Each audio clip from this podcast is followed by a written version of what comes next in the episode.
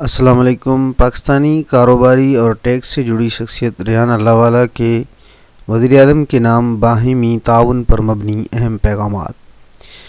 وزیر اعظم عمران خان کے نام یہ پیغامات جو باہمی تعاون کے ذریعے ملک کو بہتری کی جانب لے جانے کے لیے اہم ہیں۔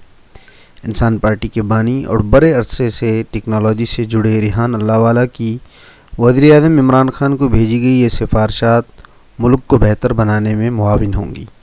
یہ سفارشات غربت کے خاتمے، کمزور طبقات میں اعتماد، نوجوانوں میں خود انحصاری اور ملک کی ترقی و ترویج کے متعلق ہیں۔ ریحان اللہ والا پاکستان کے شہر کراچی سے تعلق رکھتے ہیں۔ اسی سے زائد ممالک کے سفر کرنے والے U S based tech company super tech کے مالک ہیں۔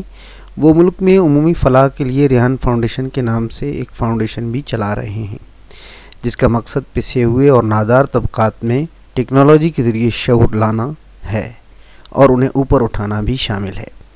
ریان اللہ والا چاہتے ہیں کہ پاکستان کے ساتھ دنیا بھر سے غربت کا خاتمہ ہو۔ اس کے لیے وہ شروعات پاکستان سے کرنا چاہتے ہیں۔ اپنے تمام تر کاروباری تجربے اور دنیا بھر کے سفروں سے جو کچھ سیکھا ہے، وہ پاکستانیوں کو سکھانا چاہتے ہیں۔